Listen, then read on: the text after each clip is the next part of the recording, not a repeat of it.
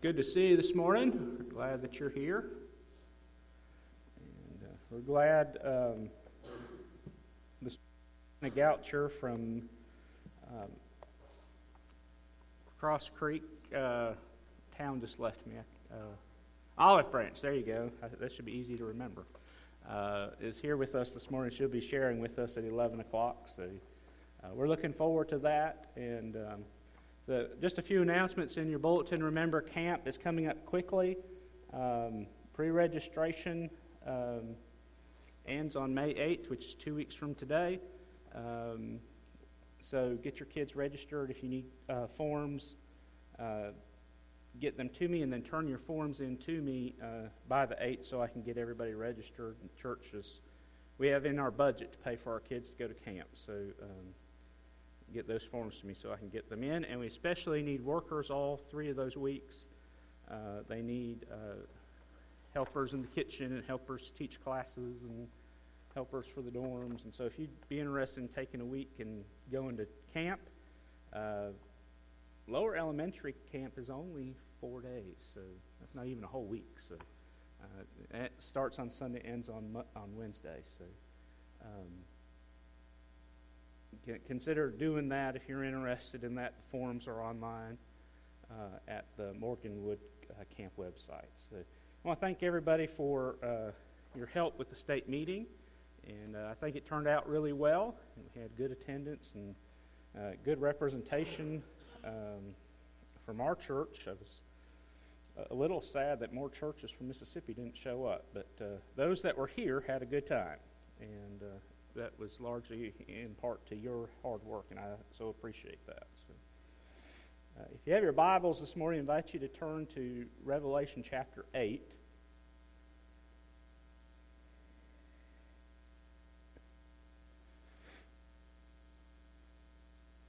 Working our way through uh, the book of Revelation, and remember that this book is written as an encouragement to the church uh, that was going through great persecution.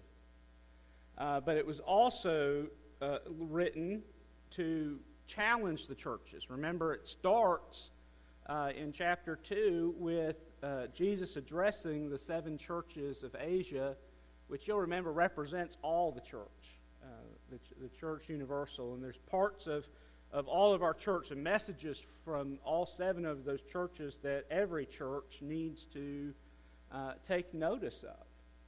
And uh, sometimes, and it's that way in church, it's that way in our Christian life, that sometimes just life happens and we get busy uh, and the Lord gets pushed out or put, gets pushed to the peripheral of our life. And, and that's not good. When that happens, our, our love and our fervor for the Lord grows cold, uh, just like it happened at the church at Ephesus.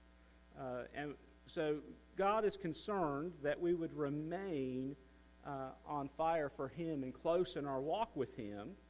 And as we're going through these chapters now, chapter 7 kind of gave us an introduction uh, to uh, the tribulation and, and, judgment and difficult days that are ahead uh, on earth. And there's a lot of different views about how that's all going to uh, play out.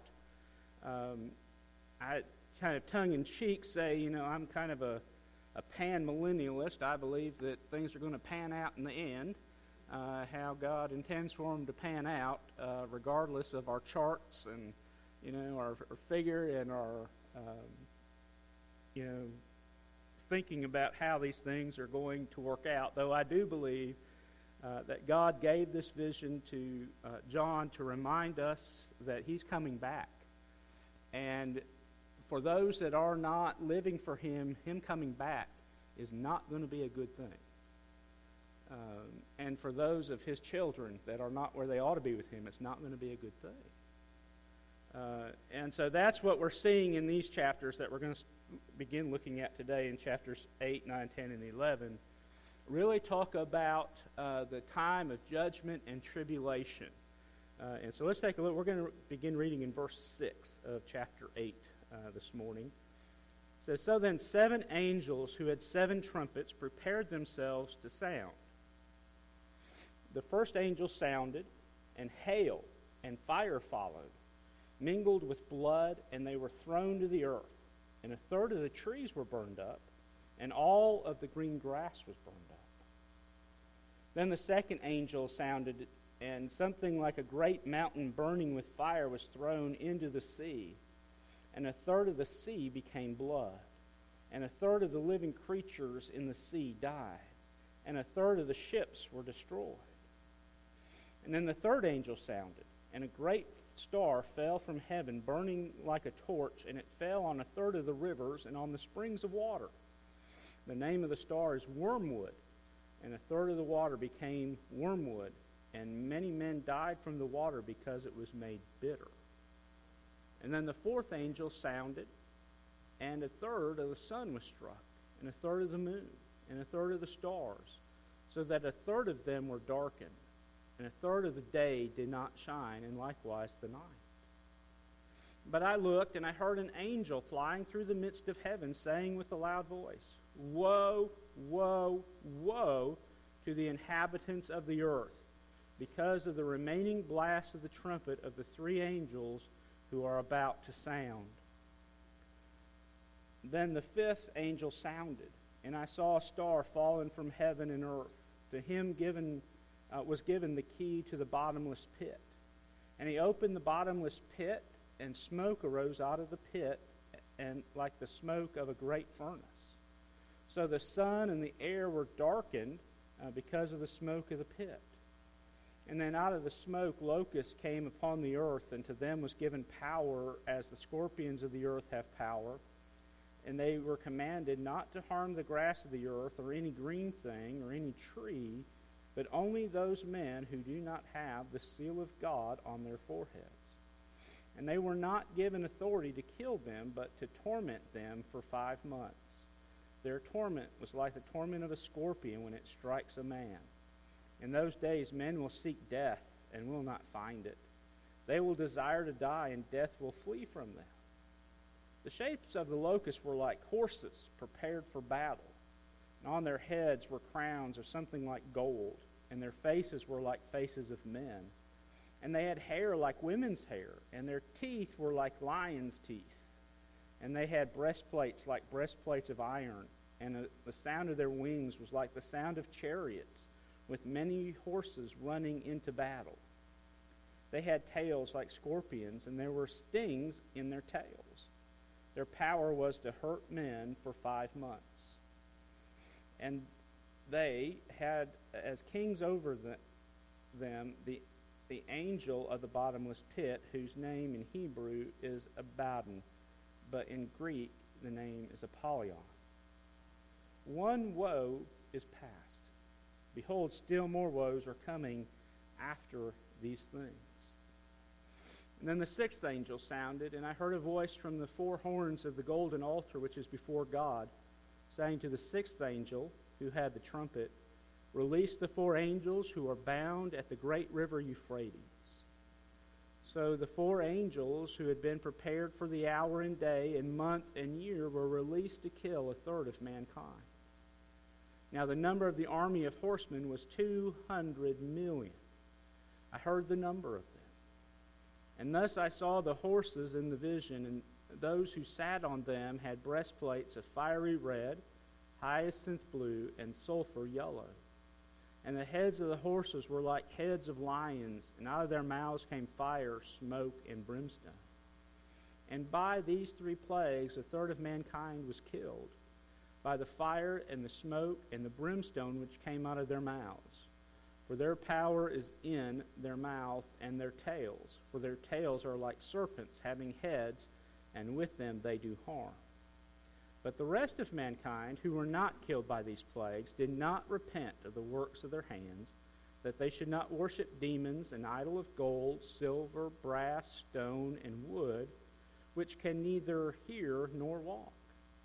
And they did not repent of their murders, or their sorceries, or their sexual immorality, or their thefts. What interesting uh, picture that John uh, sees here and uh, there are a lot of things that we could unpack uh, just in uh, these few verses uh, that we find here. And um, so we need to remember that um, you know, this is indeed uh, poetry. It's a allegory. It's figurative language, but it's figurative language that's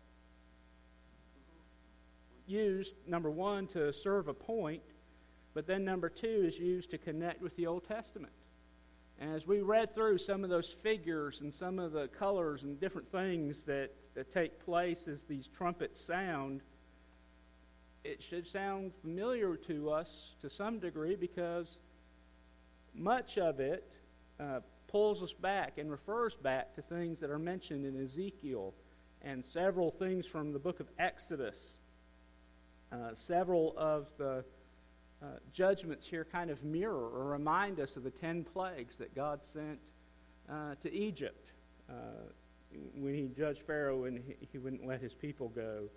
Um, and then promises that God had made during the, the time of, of Jeremiah and Ezekiel, where God has reminded them, hey, listen, you've left me, and I'm going to send judgment, and there's going to be trouble uh, on the earth.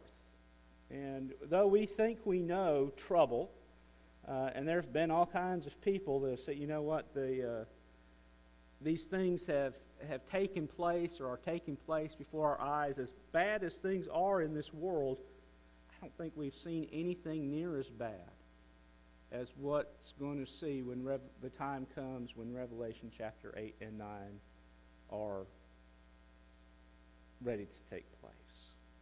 Uh, so, and there's lots of bad things going on in our world. we have lots of devastation. We have drought. We have war. We have all kinds of just crazy stuff going in our world. All of that pales in comparison to what it's going to be when God begins to judge this world. And so, a few things that I wanted to remind us as we think about these uh, couple chapters. And the first is this that we see all of creation has been impacted by sin. Every corner of it. It was mankind that, that sinned. It was Adam and Eve that sinned, but every part of creation has been affected by their sin and subsequently mankind's sin since then. That the, the fall of mankind impacted nature. It impacted wildlife. It impacted water. Remember, as God created the heavens and the earth and the animals and the, you know, the fish, the birds, what did he say? He said, This is good stuff. And remember, he said to Adam, he said, I want you to have dominion over creation and multiply, fill the earth. He gives that instruction. And sin took the beauty and the goodness that God had created and marred it made it ugly. And so now we have polluted rivers.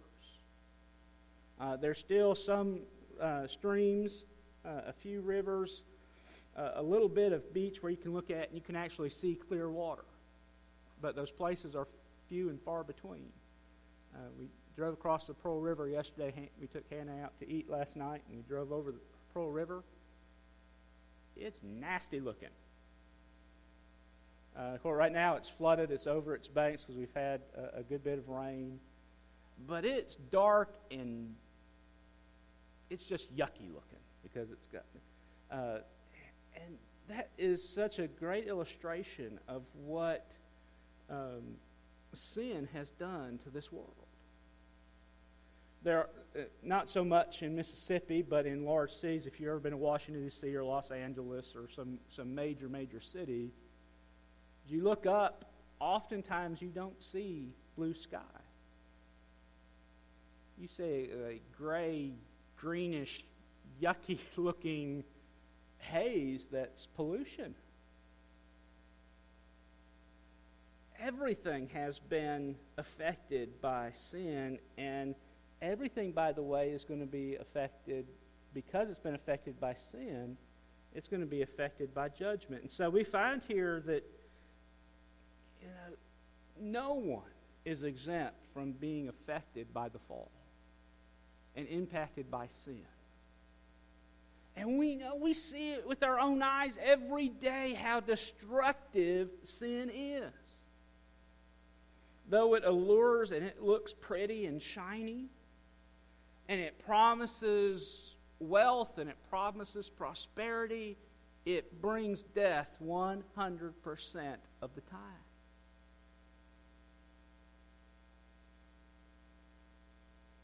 God takes sin very seriously. Hundreds of times throughout Scripture, the Old and New Testament, God's people are admonished, ordered, commanded to be holy, for God is holy. And out of all the attributes of God, his number one attribute that really all the rest flow from is his holiness. He loves because he's holy, and he's just because he's holy. And sin is an affront, it's an attack on God's holiness. And it's an attack that's been going on for a long, long time. And here we begin to see that God is ultimately going to have victory over it. And so we need to understand first that all of creation has been impacted by the curse of sin. But here's the second thing that I want you to notice is that God's judgment of sin is great. As God begins to pour out this, this judgment and bring this tribulation, a third of the sea is destroyed. A third of humanity is killed, and you know, right now that's you know, there's about 8 billion people, but we're going to round it up to 9 billion because that's easily divisible by 3.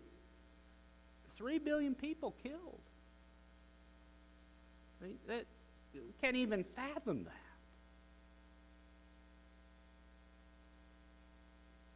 So we find these kind of four not good uh, judgments, and that sin uh, had is about to be judged, and so you know the waters are poisoned. Um, you know anything that was green was destroyed. So that means all the color in the world was gone.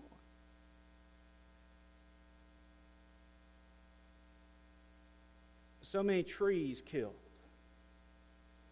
by these locusts, and uh, locusts came and you know had uh, what vivid imagery that lions' teeth on these locusts, and women's hair, and when their wings flapped, it sounded like horses and chariots.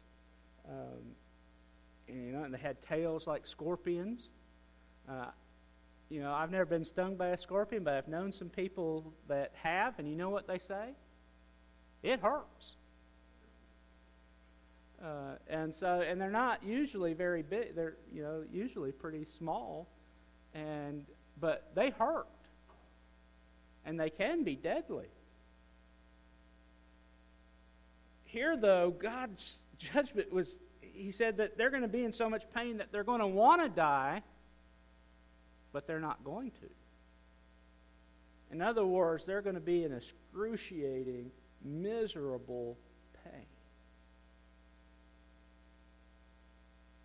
They're, they're, they're going to want to, to end their life, but it's, it's not going to. They're not going to be able to. And so, these, and John pauses. And they say, you know what, John? These four, pretty bad. They said, you just wait because there's three more coming. And they're even worse. And so the bottomless pit is open, and there's all this smoke coming out of it, and these locusts climb out of it and do all this damage. And a third of mankind uh, is killed, others are tormented.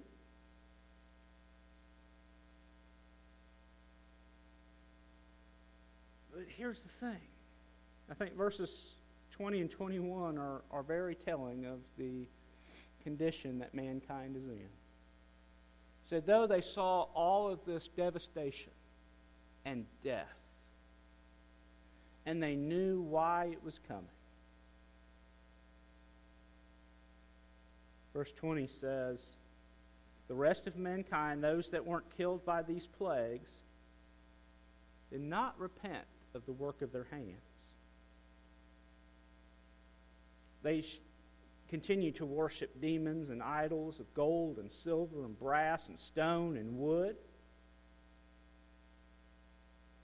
Remember, that was ultimately the straw that broke the camel's back. You know, that was, you, you know, God judged very severely the nation of Israel for their idolatry. And for a long time, the nation of Israel finally had learned their lesson, but apparently some generations went through. And you know what? Mankind has been worshiping idols since the beginning, just about. Wait, preacher, I don't have no Buddha sitting on my shelf. I don't have. Hannah will probably tell us about the god shelves that many Japanese people have in their homes uh, to their Shinto gods, and they place fruit there. You know, they clap their hands, and guess what? When they get up this morning, that fruit's still there. It's probably a little bit dried out, and their Shinto gods don't hear them. Why? Because they're not real. They can't see, they can't hear, they can't do anything. And yet, the God of the Bible is a God that can hear, and He does see, and He does move. Sometimes He moves in love and great, and it's good when He moves. But then there's times when He has to bring judgment and punishment, and it's not good. Uh, you know, no kid enjoys getting a whooping or you know, uh, being punished. Um, you know that uh, you know when you got a teenager, you still whip them, but you know they're probably strong enough. It, you know they'll cry just so you, they you think you've hurt them, but you really haven't. But you take away their phone for a month, or you take away their PlayStation or their Xbox, and say, hadn't the world ended? Yeah, you know, that's, a, oh my goodness, how horrible. And yet, no punishment that we can endure on earth even comes close to comparing with what God is going to dish out. Because his punishment of sin is great.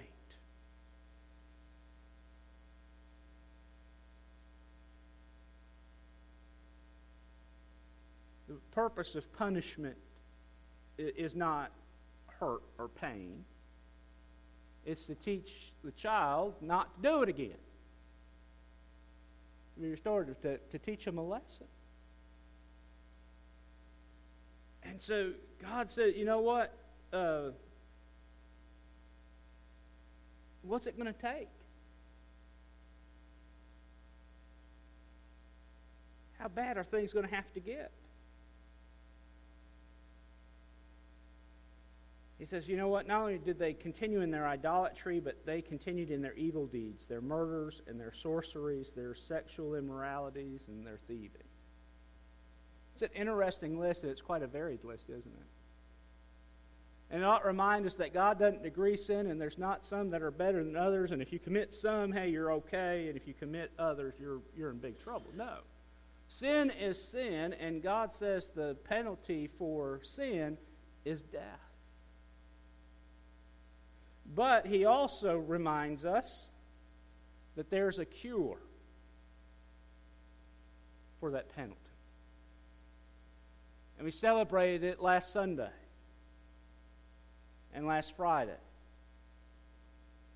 That God so loved us that He came and He paid my sin debt and your sin debt and the sin debt of all the world, that whosoever calls upon the name of the Lord shall be saved. Well, what shall they be saved from? You know what? Salvation is, uh, you know, about eternity, and it does impact our eternity. But I want to remind us that our salvation affects us here and now as well. That yes, our eternal destination has changed, but in this life, we're changed. And we're forgiven. And we're indwelled by an almighty God. That we've become His children. And He, as we sang that, that great hymn, He leads us along. Sometimes in paths we don't really want to walk down. But here's the thing if God asks us to walk down a path with Him, He'll go with us. And He'll be near us. So we need to understand that all of creation, including every human being, is impacted by sin. And then, secondly, we need to be convinced that God's penalty for sin is very great. And I hope by now, if you weren't convinced of it before, you are now, but I suspect you were convinced of it before then. But here's the point, and that's the last point of the sermon this morning, is that all Christians are called to warn others. If we truly understand that the Bible is true and it's real, and we believe however it's going to pan out, however the book of Revelation works itself out, we understand the reality is that God is going to judge sin. And those that have not repented and trusted in the atoning work of Jesus Christ are going to suffer an eternal and painful judgment by God. Then we have a responsibility to warn them. And so much of what we've read in these two chapters come from the book of Ezekiel later, later chapters of Ezekiel. But I got to thinking as I was preparing for this message about the beginning of the book of Ezekiel. And I want to call your attention to Ezekiel chapter 3, verses 16 through 21. And this is what it says At the end of seven days, the word of the Lord came to me Son of man, I have made you a watchman for the house of Israel. Whenever you hear a word from my mouth, you shall give them warning from me. But if and if I say to the wicked, You shall surely die, and you give them no warning, nor speak to warn of the wicked from their wicked way, in order to save his life, that wicked person shall die for his iniquity. But of his blood I will require at your hand. But if you warn the wicked, and he does not turn from his wickedness or from his wicked way, he shall die for his iniquity, but you will have delivered your soul. Again, if a righteous person turns from his righteousness and commits injustice, and I lay a stumbling block before him, he shall die. Because you have not warned him, he shall die for sin, and his righteous deeds that he has done shall not be remembered, but his blood I will require of you. But if you warn the righteous person not to sin, and he does not sin, he shall surely live, because he took warning, and you have delivered your soul. And so, what a tremendous reminder that God expects us to be sharing God's love and the gospel message with others. Why? Why do we send Hannah and men and women like her across the globe to tell people that have never even heard the name Jesus or seen a Bible? Why do we send them? It costs a lot of money to send missionaries. My goodness, we could save a ton by not sending missionaries. So why do we?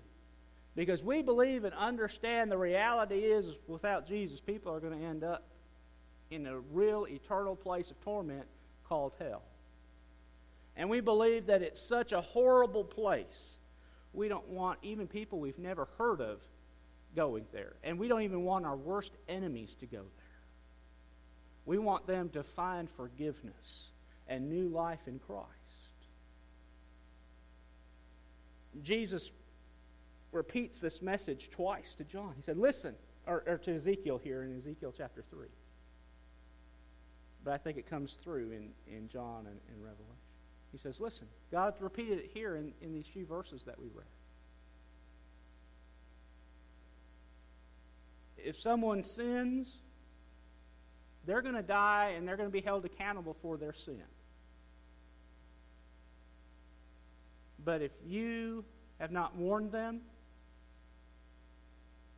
their blood is going to be on your hands. Because I sent you, I gave you that responsibility, and you kept your mouth shut. And so you're just as bad. If Leslie decides to rob a bank, and she takes a gun, she goes into the bank and says, Give me, you know, your money. And I know she's going to do it. And I don't stop her, and I don't tell her, hey, you better not do that. Then you better believe that the police are going to cut after me too. She, don't worry, she's not going to rob a bank. Uh, but so we're accountable, and, and that gives a, a, a, helps us to see. And so God takes that command very seriously, so seriously he repeats it to Ezekiel twice. But then the second time he gives that warning, he says, "Listen, if they hear you, they have forgiveness and righteousness and new life. And how wonderful that is. And so God gives us this challenge in Revelation uh, through the beginning of this tribulation period a reminder that, listen, God's judgment is very serious. It is a dark thing, it is a grave thing, it's something we do not want to go through. And so we better be sure that our relationship with Jesus Christ is where it needs to be. And we're close to Him. And our love for Him glows hot. But then, secondly, if our love for Christ is growing hot and, and we're serving Him and where we ought to be, we're also warning others. People here at home, our family members and our neighbors, and we're making sure we're giving to home mission to church planters here in America, and we're giving to international missions so that we can send uh, women and men uh, around the world. So here in our Bible Belt where we live, and Mississippi is kind of the buckle of the Bible. I mean, there's churches everywhere in Mississippi.